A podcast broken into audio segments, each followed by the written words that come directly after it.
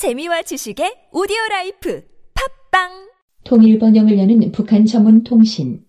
NK투데이 공식 팟캐스트 스케치북. 107회 방송을 시작합니다.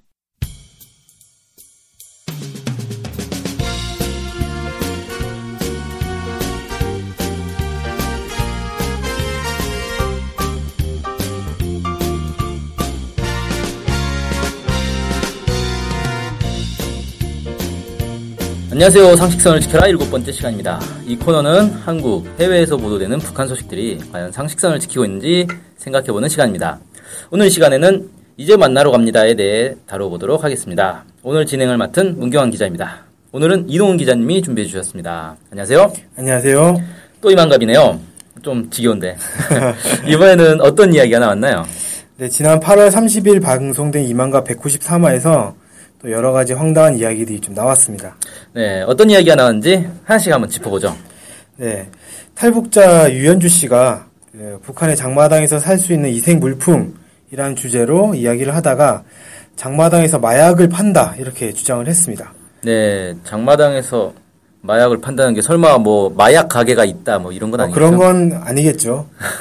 좀 아닌데, 그건 좀 아닌 것 같고. 네, 뭐 어떻게 뭐 음성 몰래 이제 뭐 판다? 판다는 이런 네. 소리겠죠. 유현주 씨는 이제 주민들이 배고픔을 잊기 위해서 마약을 한다 이렇게 이- 이야기를 하면서 학생들이 생일 선물로 마약을 주는 것이 유행이다. 그리고 심지어는 마약을 하지 않으면 왕따를 당한다. 이런 말까지 했습니다. 어, 마약 이야기는 저희가 상식선을 지켜라 코너를 시작할 때 제일 처음 다뤘던 주제 같은데요. 네, 그렇습니다. 마약 30회 흡입하는 양이 1년 연봉이 될 정도로 이 마약 값이 비싼데 학생들이 생일 선물로 마약을 준다는 것은 상식선에서 맞지 않다. 저희가 이렇게 지- 지적했던 적이 있었죠. 네, 마약을 하지 않으면 왕따를 당한다. 아, 생일 선물로 마약을 준다는 것에서 이제 한 발 더 나간 건데, 마약을 안 하는 학생이 왕따까지 당할 정도면 거의 대부분 마약 한다는 거 아닙니까? 네, 그렇죠. 이게 한국의 이제 실정을 놓고 보면 우리 이제 중고등 학생들 중에 담배 피는 학생들이 있어요. 네. 그 의외로 꽤 많거든요. 하지만 담배 안 핀다고 왕따 당할 정도는 아니잖아요. 그죠? 담배 안 네. 핀다고 왕따 당한 청소년 얘기 들어보셨나요 혹시? 어, 뭐잘 모르겠습니다. 예, 없단 말이에요. 그러니까 아, 아무리 담배를 피는 학생이 많아도 담배 안 핀다고 왕따를 시킬 정도로 절대 다수의 학생들이 담배 피는 거 아니거든요. 네. 근데 이 정도면 북한에서는 말 그대로 진짜 뭐 한 100에 아홉, 99은 뭐 마약을 하는 정도가 되니까 이런다는 건데, 아, 이게 좀 너무 심한 거 아닌가. 이게 뭐 대부분 학생이 마약을 살 수 있는 경제력을 가지고 있어서 이렇게 막 팍팍 살 수 있는 건지, 어, 다 부잣집 학생들만 있나? 아무튼 이만갑에 나오는 대부분 사람들이 북한 주민들 가난하다 이렇게 얘기를 하고 있다는 거예요. 이거랑 좀 안 맞는 것 같은데. 네, 맞습니다. 말씀하신 것처럼 대부분의 주민들은 가난한데 또 대부분의 학생들은 비싼 마약을 한다. 이 이만감에 나온 사람들이 이렇게 얘기를 하는 꼴이, 꼴이거든요. 그러니까 앞뒤가 안 맞는 이야기를 하고 있는 셈이죠. 그래서 제가 생각했을 때는 어찌되었건 비싼 마약을 학생들이 선물하고 심지어 마약을 안 하면 왕따를 당한다. 이렇게 주장하는 것은 어, 저희가 가진 상식선에서는 맞지 않는 주장이다. 이렇게 보는 게 더 맞지 않을까 생각이 듭니다. 예, 그리고 그 북한의 이 학교 학생들 문화가 한국 문화하고 좀 다른 점 중에 이제 가장 대표적인 게 왕따 문화거든요. 네. 그러니까 이 북한에서 온 사람들 대부분 하는 얘기가 한국의 왕따 문화를 보고 정말 놀란다 그래요. 그러니까 북한에는 왕, 왕따 문화라는 게 없다는 거죠. 예. 그 이걸 뭐 마약을 안 했다고 왕따를 한다. 이건 좀 말이 안 되는 것 같고요. 네. 자, 아무튼 뭐 또 이제 마약을 하는 이유 중에 하나가 배고픔을 잊기 위해서다. 뭐 이렇게 얘기를 했는데 이건 또 무슨 소린가요? 이게? 네. 배고픔을 잊기 위해서 마약한다. 이 말은 이제 실제 마약을 안 해봐서 모르겠지만 그 사람들이 이야기를 한 게 따르면 마약을 하면 이, 이틀에서 3일 정도는 뭐 배도 안 고프고 잠을 안 자도 피곤하지도 않고 뭐 그렇다 이렇게 얘기를 하더라고요. 음. 네. 근데 어쨌든 뭐 배고픔을 잊기 위해서 마약을 한다. 이 소리는 평소에 배가 고프다는 소리지 않습니까? 그렇죠. 네. 며칠씩 배가 고프니까 네. 마약을 해서 며칠을 버틴다 이런 네, 얘기죠. 뭐 그런 얘기를 하는 것 같은데 저희 NK투데이에서 여러 차례 보도를 했는데 최근 북한의 식량 사정이 참 많이 나아졌다 이런 얘기를 많이 저희가 보도를 했었습니다. 유엔 식량 농업기구 등에서 발표한 자료에 따르면 북한의 식량 수확량은 최근에 한 500만 톤 매해 한 500만 톤 정도가 되는데 이게 이제 유엔 식량 농업 기구가 추정하는 북한 식량 필요량이 약 530만 톤이에요. 어, 그러니까 이제 한 30만 톤 정도가 연간 부족하다. 뭐 이런 뭐 정도로 10%도 안 부족한 건데요? 네. 그 정도로 그러니까 뭐 식량 자급률이 90%가 넘는 거죠. 음. 어, 그러니까 아주 약간 부족한 건데, 어, 그마저도 이제 수입을 한다든지 아니면 국제단체에서 도움을 받고 있다든지 이렇게 하고 있단 말입니다. 그렇죠. 그러니까 이런 상황이라면 어, 주민들이 며칠 동안 식량을 구할 수 없을 정도로 식량이 부족하다 이렇게는 볼 수 없거든요. 예. 그러니까 어, 배고픔을 잊기 위해서 마약을 할 정도로 이 사람들이 정말 굶주리고 있, 있느냐 그렇게 따져보면 아니지 않는가라는 생각이 듭니다. 그래서 배고픔을 잊기 위해서 마약을 한다는 주장도 사실 조금 이상하다 이렇게 저는 생각이 좀뭐 들어요. 근거라고 보긴 좀 어렵겠네요. 네, 네. 자, 아무튼 배가 고프면 제가 볼 때는 진짜 막 식량이 부족해서 배가 고프다. 네. 그러면 마약 살 돈으로 식량 사는 게 더 낫지 않을까 싶은데 마약이 비싼 거잖아요, 원래. 네, 그렇죠. 식, 량보다 마, 약이더 싸서 마약을 한다라는 건 좀 납득이 안 가네요. 네. 저도 배가 고픈데 돈이 많이 생기는 경우, 그러니까 마약은 돈이 많이 필요하니까요. 네. 배가 고픈데 돈이 많이 생기면 어, 먹을 걸 사지 마약을 살것 같지는 않거든요. 이 상식 아닌가요, 이게? 네, 그게 참, 좀 재밌는 그런 주장이었는데, 저는 이번 방송을 보면서 이 이만갑에 출연하고 있는 일부 탈북자들이 북한의 마약 문제나 이런 거에 대해 잘 모르면서 이 말을 하고 있다. 이렇게 좀 생각이 들었습니다. 어떤 거였냐면, 어, 탈북자 한송이 씨가 이렇게 얘기를 했어요. 방송에서 그 아편 이야기를 막 하고 있는데 갑자기, 아, 아편을 보고 얼음, 빙두, 북한에서 그렇게 부른다. 이렇게 음. 이야기를 했어요. 근데 아편은 그 양귀비에서 이렇게 네. 채취하는 거잖아요. 네. 이걸 정제하는 거고 빙두는 제가 알기로는 저 필로폰 아니에요? 맞습니다. 그러니까 일부 사람들이 얼음, 빙두라는 걸 북한 사람들이 한다 이렇게 주장을 하는데 거기서 말하는 얼음 또는 빙두라는 것은 이제 필로 필로폰입니다. 그러니까 그 아편과는 제조 과정이 다른 거죠. 전혀 완전히 네, 종류가 다른 종류가. 다른 마약인 네. 거죠. 그런데 이거를 이제 한송희 씨는 같은 것처럼 막 얘기를 했 던 것이고요. 이만갑 측에서도 자막을 통해서 아편을 빙두라고 중국식 음. 중국의 빙두가 빙두는 뭐 아편을 부르는 중국식 발음이다 이런 식으로 어, 어, 표현을 했습니다. 어, 이 참, 야, 아편하고 필로폰도 구분을 못 한다는 얘기 같은데, 이, 네. 뭐, 그러면서 무슨 북한의 마약에 대해서 아는 척을 하는지 참 어처구니 없네요, 이건. 네. 이 한소희 씨와 이만갑 제작진이 이 둘을 구분하지 못했거나 아니면 하지 않은 거다. 뭐 이렇게밖에 볼 수가 없는데 음, 구분하지 못했다면 이 모르고 있다는 뜻이겠죠. 그러니까 네. 뭐 사실 말할 자격이 없는 네. 없다고 얘기를 해도 과언이 아닐 것 같은데 그렇게 말을 했다는 것도 좀 이해 안 되고 만약에 구분을 하지 않은 것이라면 이건 또 국민을 속인 거 아니겠습니까? 그렇죠. 상당히 또 문제가 될 수 있겠다 이런 생각이 좀 들었습니다. 예, 뭐, 아무리 예능이라지만 민감한 남북 문제를 다루는데, 이건 좀 아니지 않나, 이런 생각이 좀 들고요. 네. 어, 이제 뭐, 마약 문제는 워낙 우리가 많이 얘기를 해가지고, 뭐 다음 네. 문제로 좀 넘어가 보죠. 네. 이번에도 이제 그 장마당에서 살 수 있는 물품을 물품에 대해서 이야기하다가 나온 얘기인데요. 역시 유현주 씨가 이야기를 했습니다. 장마당에서 살 수 있는 이생 물품으로 자동차 발동기가 있다. 뭐 그래서 엔진이라고 하더라고요. 자동차 발동기가 있다 이렇게 소개를 했습니다. 아, 그러니까 자동차 엔진을 거기서는 북한에서는 발동기다, 네. 발동기라고 부르나 보군요. 예. 그거를 이제 장마당에서 팔고 있다 이렇게 음. 얘기를 한 거죠. 뭐 장마당에 그 자동차 부품 파는 그 네. 카센 카센터는 아니죠? 이거 뭐 뭐라고 해야 되나? 아무튼 자동차 부품 판매소가 있으면 당연히 팔 수 있는 거 아닌가요? 네. 뭐 그럴 수 있다는 생각이 들잖아요. 네. 근데 문제는 이제 그 다음에 나온 설명이 좀 문제가 됐다고 저는 생각이 들었는데 유현지 씨가 뭐라고 했냐면 북한에서 자동차를 집 앞이나 길거리에 주차하면 안 된다 이렇게 말하면서 북한에서는 자동차를 세워두고 잠깐 한눈 한눈을 파는 순간 껍데기만 남고 알맹이는 홀라당 도둑 맞는다 뭐 이렇게 이야기를 했습니다. 그리고 이 발동기뿐만이 아니라 돈이 되는 자동차 부속품을 탈탈 털어서 장마당에 대놓고 팔고 있다 이렇게 이야기를 한 겁니다. 그러면서 이만갑 측에서는 마치 차를 세워놓으면 차 본체 안에 있는 이제 엔진까지 훔쳐간다는 식으로 사파도 그래서 보여줬습니다. 그러니까 본네트 열면 안에 이제 여러 기계 부품들이 있잖아요. 네. 그것들을 완전히 싹 걷어간다는 식으로 음. 표현을 한 거죠.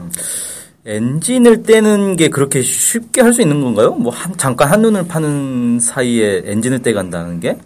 아, 예. 저도 이제 그 부분이 궁금해서 자동차 관련 업계에서 일하시는 분께 여쭤봤어요. 이, 이게 이제 가능한 거냐.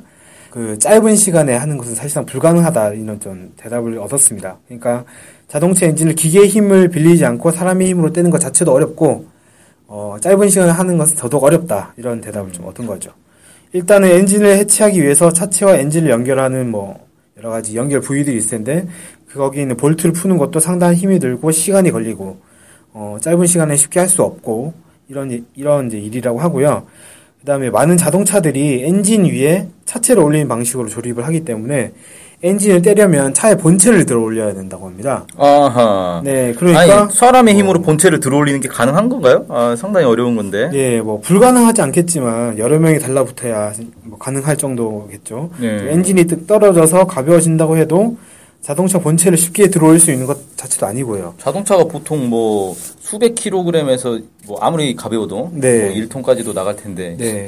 자, 예, 그리고 이제 엔- 본체를 들지 않고 엔진을 밖으로 빼낼 수 있는 차종이다 하더라도 어, 엔진 무게 자체가 사람이 들기에는 가벼운 무게가 아닙니다.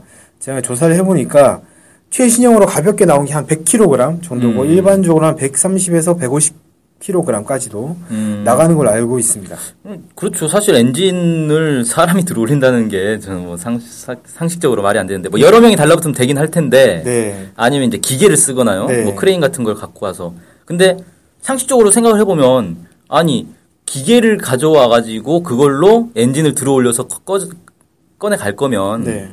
아예 그냥 차를 통째로 가져가는 게 훨씬 편하잖아요. 네, 저도 그 생각이 들었고요. 그럼 왜그 자리에서 분해하려고 해요? 사람들이 그- 보면 다 네. 이상하게 생각할 건데. 그러니까 이제 자- 잠깐 집 앞이나 길거리에 세워놓은 상태에서 엔진을 떼간다고 하려면은 거기 이제 수많은 사람이 붙어서 일을 한다든지 아니면은 뭐 기계를 가져와서 해야 되는 건데 그거는 길 가는 사람들이 다 보는 거 아니겠습니까? 그렇죠. 불가능하다는 거죠. 네. 참. 그러니까 뭐 시- 실제로 일부 부속품, 그러니까 간단한 부속품을 훔쳐가는 것은 뭐 그럴 수도 있을 거라는 생각이 들어요. 근데 기계의 힘을 빌리지 않고 사람의 힘만으로 짧은 시간에 자동차 엔진 떼는 것은 불가능하다. 그리고 기계의 힘을 빌리더라도 사람들의 시선 때문에 그렇게 떼가는 것 자- 자체는 불가능하지 않은가. 네.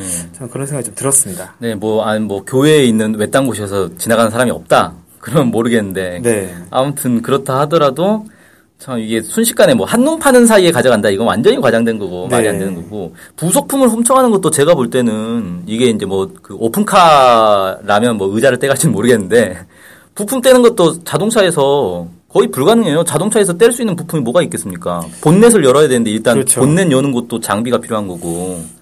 뭐 떼봐야 백미러 정도나 떼갈 수 있을 건데 백미러 떼가봐야 뭐그 몇- 얼마나 한다고 그게 그러니까 본네트를 열고 여러 가지 연결되어 있는 그 볼트를 막 풀고 이렇게 네. 해야 되는데 그거를 그 기계로 조립을 하잖아요. 그렇죠. 다 네. 그거를 사람의 힘으로 푼다고 생각하면 아, 정말 아, 말이- 정- 예. 정말 어려운 것이고 네, 말이 안 돼요 이거. 정말 쉽지 않은 일일 수밖에 없다. 그래서 이 짧은 시간 안에 뭐 훔친다 이런 것들은 좀 어렵지 않겠는가. 음. 어, 아무래도 그렇게 생각 이 들 수밖에 없더라고요. 예, 그냥 그 유현준 씨는 이걸 뭐 알고 하는 얘기인가요? 무슨 왜 이런 얘기를 하는 거예요, 도대체? 글쎄요, 이분 같은 경우에는 이제 어떤 코너가 있어요. 이만가만의 코너가 있는데 뭐 북한에서 이런 일이 벌어집니다 하면서 막 이제 설명을 해주는 이제 그런 건데 아마 이분 같은 경우는 대본에 나와 있는 것 그대로 이야기하지 않았을까 이런 생각이 듭니다. 그러니까 예. 뭐 이분이 자동차에 대해서 뭘 알겠어요. 음. 사실 뭐 선전원 한다고 북한에서 그렇게 주장을 하고 있는 사람인데 자동차의 구조라든지 무게라든지 이런 거에 대해서는 전혀 모를 거 아니겠습니까? 잘 모르지 야, 않겠습니까? 아무리 모른다고 해도 자기가 읽으면서도 이상한 생각 못 하나? 근데 대체로 그냥 아 그런가 보다라고 나 넘어가는 것 같아요. 대체 분위기가 이만갑 전체 분위기도 그렇고. 예. 뭐 예, 이야기는 못 했고요. 네, 다음 얘기 좀 해보죠. 네. 또 참 황당한 이야기를 했었는데 지난번에도 제가 한번 그 얘기를 한 적이 있- 있었던 것 같은데 이, 이 탈북자에 대해서 얘기한 적이 있었던 것 같은데요. 이 주찬양이라는 탈북자가 또 약간 황당한 주장을 했습니다. 북한이 이제 길림성 중국의 길림성 장백현 맞은편에 있는 곳이 이제 양강도 해산시입니다. 이 양강도 해산시의 국경지대를 따라서 3m 높이의 판자를 세우고 있다. 이 주찬양 씨가 이렇게 주장을 했고요. 그러면서 이 판자의 용도가 북한 주민들이 중국 쪽을 보지 못하게 하는 것이다. 이렇게 주장을 했어요. 어, 그래요? 3m. 3m 뭐, 일단 사람 키보다 높으니까 3m로 높이를 세우면, 어, 건너편에 안 보일 것 같긴 한데, 이게 뭐, 근처 산에만 올라가도, 그건 금방 볼 수 있는 거 아닙니까? 아니면 네. 뭐 사다리 갖다 놓고 상자 몇 개 쌓아놔도 되고, 아니면 뭐 2층, 2층 집은 좀 그렇구나. 한 3층 집만 있어도, 그, 다 보일 것 같은데? 네, 맞습니다. 그 제가 이만갑 측에서 이 주찬양 씨 얘기를 하면서 이만갑 측에서 어, 북한이 뭔가를 하고 있는 것 같은 사진 자료를 공개를 했, 더라고요 그걸 봤더니 이 사진 자료만 봐가지고는 이게 판자를 세우고 있는 건지 가건물을 세우고 있는 건지 뭘 하고 있는 건지 잘 알기가 좀 어렵더라고요. 네. 일단 뭐 그래서 판자를 세우고 있는 건지도 잘 모르겠다 이런 것도 있고 그 다음에 뭔가 만들고 있는 것을 막 강조해서 빨간 원안에 막 확대를 해놓고 했던데 그 구조물의 높이는 옆에 사람의 키 사람 키랑 비교했을 때 보니까 3m가 안 되더라고요 일단. 음, 3m가 안 되고 2m 남짓 되어 보이는 이제 구조물이었는데 또 재밌게도 그 위에는 북한의 이제 주택 창문들, 주택이 여러 층이 돼 있는 주택들이 있을 거 아닙니까? 예. 그 주택들의 창문들이 이제 보이, 보이더라고요. 그러니까? 사진을 딱 찍었을 때 중국 측에서 찍었을 거 아니겠습니까? 네. 중국 측에서 딱 사진 찍었는데 어, 그 뭔가를 만들고 있고 그 위에 그 북한의 아파트, 뭐 연립주택 같은 곳에 창문들이 있었다는 거죠. 그러니까 음. 그 창문이 창문에서는 중국 땅을 볼 수 있는 거예요. 음, 그럼 뭐지? 길 가는 사람만 안 보면 된다는 건가? 참. 예. 네. 그러니까 이 정도면은 뭐 뒷산이 아니 아까 말- 산 말씀하셨는데 산이 아니라 약간 높은 곳에 올라가도 중국 쪽이 다 보이는 거 아니겠습니까? 그러니까 이, 이 주찬양 씨의 주장은 좀 말이 안 된다 생각이 들고 제가 좀 지난달에 어, 북중 국경지대 잠깐 들른 적이 있었는데 강 바로 옆인데도 꽤 높은 산인 경우가 많이 있었습니다. 그러니까 이제 경사가 좀 있었던 거죠, 있다는 거죠. 게다가 양강도면 백두산 근처 아니겠습니까? 그만큼 경사가 급한 곳이니까 만약에 진짜 북한이 예, 북 주민들에게 중국적으로 못 보게 하려고 뭔가를 만들고 있다 이렇게 하려면은 아무리 생각해도 3m 가지고는 절대 안 된다라는 생각밖에 안 들더라고요. 3m가 아니라 한 30m는 돼야 될 것 같은데. 네. 뭐 그 정도는 돼야 될 거 아니에요. 네, 진짜 그 정도는 돼야 건너편이 안 보이지 않을까 이런 생각이 들 정도로 이 주차장 씨의 주장이 너무 좀 황당했다 이렇게 말씀드릴 수 있을 것 같습니다. 네. 그러니까 이게 지금 어쨌든 스- 그 이만갑에서 공개한 사진 자료로 봐도 이게 판자를 세우고 있다는 것조차 불분명하다는 거죠. 네. 음, 그리고 그게 뭐 3m도 안 되는 거고, 네, 음, 그 판자 때문에 중국을 못 볼, 볼 수 없는 상황도 아닌 거고. 네. 이게 뭐, 참. 그러니까 무슨 근거로 이런 얘기를 하고 있는 건지를 정말 모르겠더라고요. 네. 자, 뭐, 또 있나요? 네, 아직 하나 더 남았습니다. 네, 어떤 내용이죠? 네. 이 북한이 얼마 전에 새로 지은 순환공항 이청사에 대해서 그 이만갑에서 출연한 사람들이 막 이야기를 나눈 와중에 나온 건데요. 어, 출연자들이 오가는 사람이 별로 없는데 공항을 너무 크게 지은 게 아니냐. 뭐 그러면서 비행기가 왔다 갔다 하지도 않는데 뭐 이런 식으로 좀 약간 북한을 좀 깔보는 듯한 이야기를 하고 있었습니다. 그 와중에 탈북자 강명도 씨가 북한에서 외국에 나가는 비행기를 다른 나라에서 받아주지 않는다. 오직 이제 중국에서 베이징, 중국 베이징에서 한 대, 선양 한 대, 이렇게 딱 두 대만 수요일과 토요일에 운행한다. 이렇게 주장을 했습니다. 그리고 그나마도 중국이 비행기를 수리해줘서 울며 겨자 먹기식으로 두 대만 받아주고 있다. 이렇게 주장을 했습니다. 아, 그래요. 그러면 이제 북한의 이제 항공사가 고려항공이 있지 않습니까? 네네. 고려항공이 중국에만 간다. 뭐 이거에 대해서는 좀 조사를 해보셨나요? 네. 조사를 해봤더니 강명도 씨의 이 주장은 사실이 아니더라고요. 2014년 4월 달에 통일뉴스가 고려항공이 만든 안내책자를 확보해서 보도한 적이 있었는데요. 고려항공이 운행하고 있는 국제선 여행기 기종, 이걸 이제 봤더니 세 개의 종류가 있고 네 개의 노선, 국제선 노선을 정기적으로 이제 운항을 하고 있었습니다. 어, 어, 살펴보니까 평양 베이징 노선은 일요일을 제외하고 매일 운행, 운항이 되고 있었고, 평양 선, 선양 노선은 수요일과 토요일, 평양 블라디보스토크 그 노선은 월요일과 금요일, 그리고 평양 쿠알라룸푸르, 여기는 토요일에는 평양에서 이제 쿠알라룸푸르 쪽으로 출발하는 게 하나 이제 운행이 되고, 일요일에서는 쿠알라룸푸르에서 평양으로 출발하는 게 하나 운행이 되고, 이렇게 운행이 되고 있는 것을 확인을 할 수 있었습니다. 쿠알라룸푸거 쿠알라룸푸르. 예. 네. 이 어디 있는 도시죠 이게? 여기가 태국으로 알고 있어요. 아 그래요. 네. 음. 이 태국에서 왔다 갔다 하는 것을 방콕 이제 태국 수도는 방콕인데 방콕, 방콕, 이 아니라 쿠알라룸푸르. 여기가 좀 그 여행지죠, 관광지죠. 네, 네. 음, 음. 네. 그리고 2011년에는 쿠웨이트에 왕복 노선이 생겨서 일주일에 한 차씩 운행하기로 했다. 이런 기사가 나온 적도 있었습니다. 그러니까 중국만 이 고량공이 운행하고 있다. 이런 말은 좀 사실이 아니라고 봐야 되겠죠. 어, 그래서 이만갑 측에서도 이 강명도 씨의 설명이 좀 너무 극단적이고 틀렸다. 이렇게 생각했는지 몰라도 중국 쿠알라룸푸르 블라디보스토크는 왕복 운항을 하고 있다. 그리고 그 외 기타 국, 국가에는 비상시적 비상시적 운항을 하고 있다 이런 식으로 자막을 달기도 했었습니다. 아, 잠깐만요. 이 얘기는 뭐냐면 강명도 씨가 대본에 있는 말을 한 게 아니라 그냥 자기 얘기를 했다는 거 아니에요. 네네. 그러니까 이만갑 측에서 어 이거 아닌 것 같은데 자료 조사해 보니까 그건 아닌 것 같아서 이렇게 넣은 것 같은데. 네네. 그럼 강명도 씨는 뻔대로 그냥 하는 게 아니라 자기가 아는 걸 막 얘기를 하고 있는 거고 그게 틀린 거 아니에요 지금 이만가에서 봐도 이, 이건 잘못된 말이니까 그렇죠. 이 사람은 뭐 도대체 제가 알기로 강명도 씨 탈북한 지 진짜 오래됐거든요 네. 그럼 최근 북한 소식 모를 거 아니에요 근데 이제 지금도 계속 전문가로 초청받아서 계속 나와서 얘기를 하고 있죠. 음, 아니, 그니까, 뭐, 옛날, 뭐, 수십 년 전 얘기를 하는 거면 모르겠는데, 지금 이제 발언을 놓고 보면, 마치 최근에도, 어, 이런다, 뭐, 중국에 두 대만 가고 있다, 뭐, 이런 식으로 얘기한 것 같은데, 뉘앙스로 네, 봐서는. 네. 뭐 최근 소식도 잘 모르면서 뭐 아는 척을 하는 그런 거네요. 어, 뭐, 그렇게 볼 수도 있고, 일단 이 사람 같은 경우에는 이제, 자기, 뭐, 교수라는 직책이 있지 않습니까, 또. 아, 그래요? 교수예요? 경민대 교수인데, 무슨, 어. 무슨 과 교수인지는 제가 정확히 모르겠습니다만, 음. 뭐 이런 직책을 바탕으로 해서, 어, 옛날 지식과 최근에 이제 기사라든지 이런 것들 좀 보면서, 음. 자기가 나름대로 해- 해석한 것들을 막 이야기를 하고 있는 것 같아요. 예. 그 과정에서 이제 이렇게 좀 사실이 아닌 것이 막 나와도 뭐 워낙 북한 관련해서는 전문가들이 없다 보니 뭐 이런 사람들이 전문가인 것처럼 계속 이제 활동하고 있는 게 아닌가 네. 그런 생각이 좀 아, 들었습니다. 뭐, 그럼 최신 북한 소식 모르기는 뭐, 매나 마찬가지일 것 같은데. 우리나 이분이나, 예, 네. 똑같을 것 같은데. 뭐, 어쨌든, 그리고 또 이제 재밌는 게 중국, 그, 중국이 비행기를 수리해 줘 가지고, 뭐, 운항을 하고 있다. 네. 이 얘기는 또 무슨 소린가요? 맞는 얘기인가요? 이건? 아, 그러니까 실제로 고려항공이 노후한 비행기를 보유하고 있는 건 사실이고 그래서 중국과 유럽연합 같은 곳에서 그 노후 기종을 안 받아주고 있어요 실제로. 아, 그럼 지금 운항하고 있는 건 노후 기종은 아니다? 네. 아. 대신 이제 부- 이게 말씀하신 것처럼 노후 기종이 아니라 새로운 기종을 구입을 해가지고 이제 운행을 하고 있는 거죠. 음, 어, 지금 북한에서 중국까지 운행하, 운항하고 있는 항공기는 총 3대인데 그 중에서 이제 투폴레프 204라고 TU 204라고 하는 이제 기종이 있습니다. 이거는 러시아에서 개발해가지고 개발한 건데 미국의 보잉 757기랑 비슷하다 이런 평가를 얻고 있는 기종이에요. 음.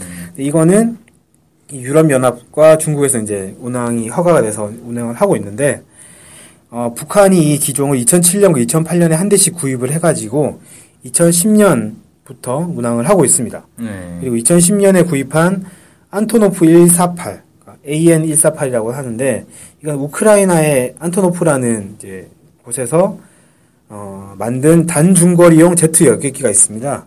이거는 2009년에 취역을 한새 기종이에요. 2009년에 취역했으면 이건 뭐 낡은 비행기다, 노후한 비행기다 이렇게 부르는 건 안 맞을 것 같은데? 네, 그러니까 이거는 이제 2010년에 구입, 2009년에 취역을 했고 2010년에 구입을 했으니까 거의- 이제 최신 기종이죠. 음. 대신에 이제 이건 단 중거리용이기 때문에 멀리 가는 건 좀 어렵, 어렵고 음. 중국을 왔다 갔다 하는 정도로 음. 이용을 하는 것 같습니다.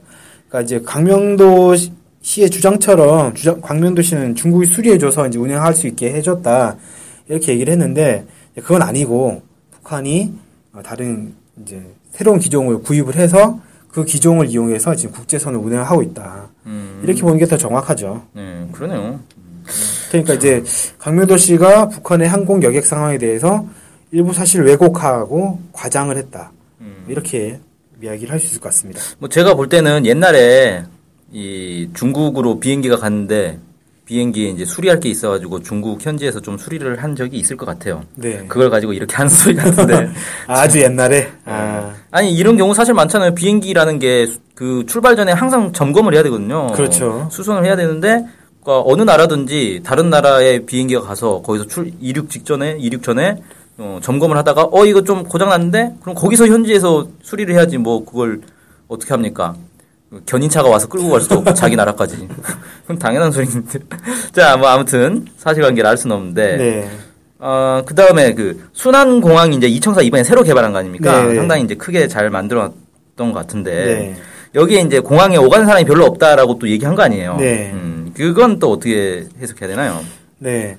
뭐 일단은 평양 순환공항을 이용한 항공사 이런 것을 봤을 때는 아직까지 뭐 그렇게 많다 이렇게 얘기하기 좀 어렵지 않겠나 생각이 좀 들긴 하는데 최근 북한을 관광한 사람들이 점차 늘어나고 있는 추세라는 건 좀 확실한 것 같아요.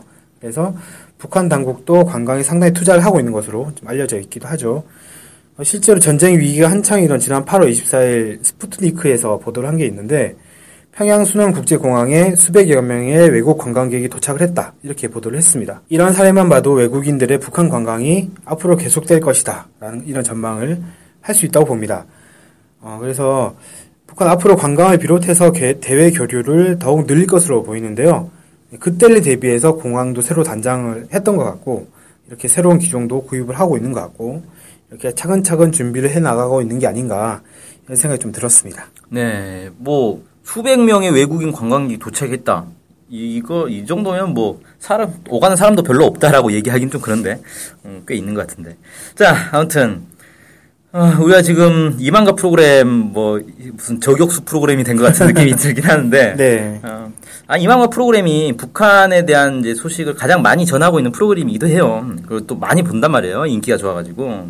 근데 보면 일부 사실을 왜곡하거나 과장하는 게 진짜 많은 것 같다. 이런 생각이 좀 여전히 들고.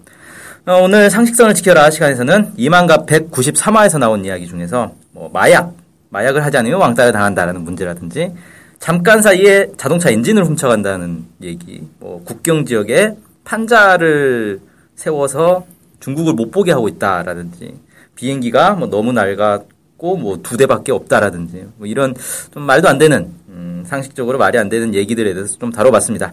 자, 이상으로 오늘 방송 마치겠습니다. 준비해주신 이동훈 기자님 수고하셨습니다. 네, 감사합니다. 안녕히 계세요. 안녕히 계세요.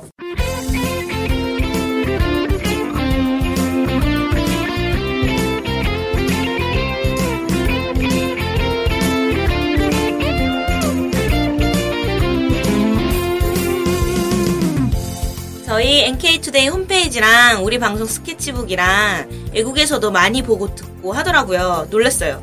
네. 해외 동포들께서도 통일에 관심이 많으시거든요. 네. 그래서 혹시나, 네, 해외 동포분들이 우리 NK투데이를 후원하고 싶을 것 같은데, 네, 뭐, 혼자만의 생각인가요? 네, 방법이 없을까요? 그래서 준비했습니다. 요즘은 페이팔로 손쉽게 외국에 돈을 보낼 수 있습니다. 아, 페이팔. 그런 게 있습니까? 어떻게 하면 되는 거죠? 네, NK투데이 홈페이지에 오시면 배너가 있습니다. 아니면 페이팔 홈페이지에서 저희 이메일 주소 nktoday21 골뱅이 gmail.com으로 보내시면 됩니다. 와, 이렇게 간단하고 좋은 방법이 있군요. 아무튼 해외 동포 여러분들의 많은 후원 부탁드립니다.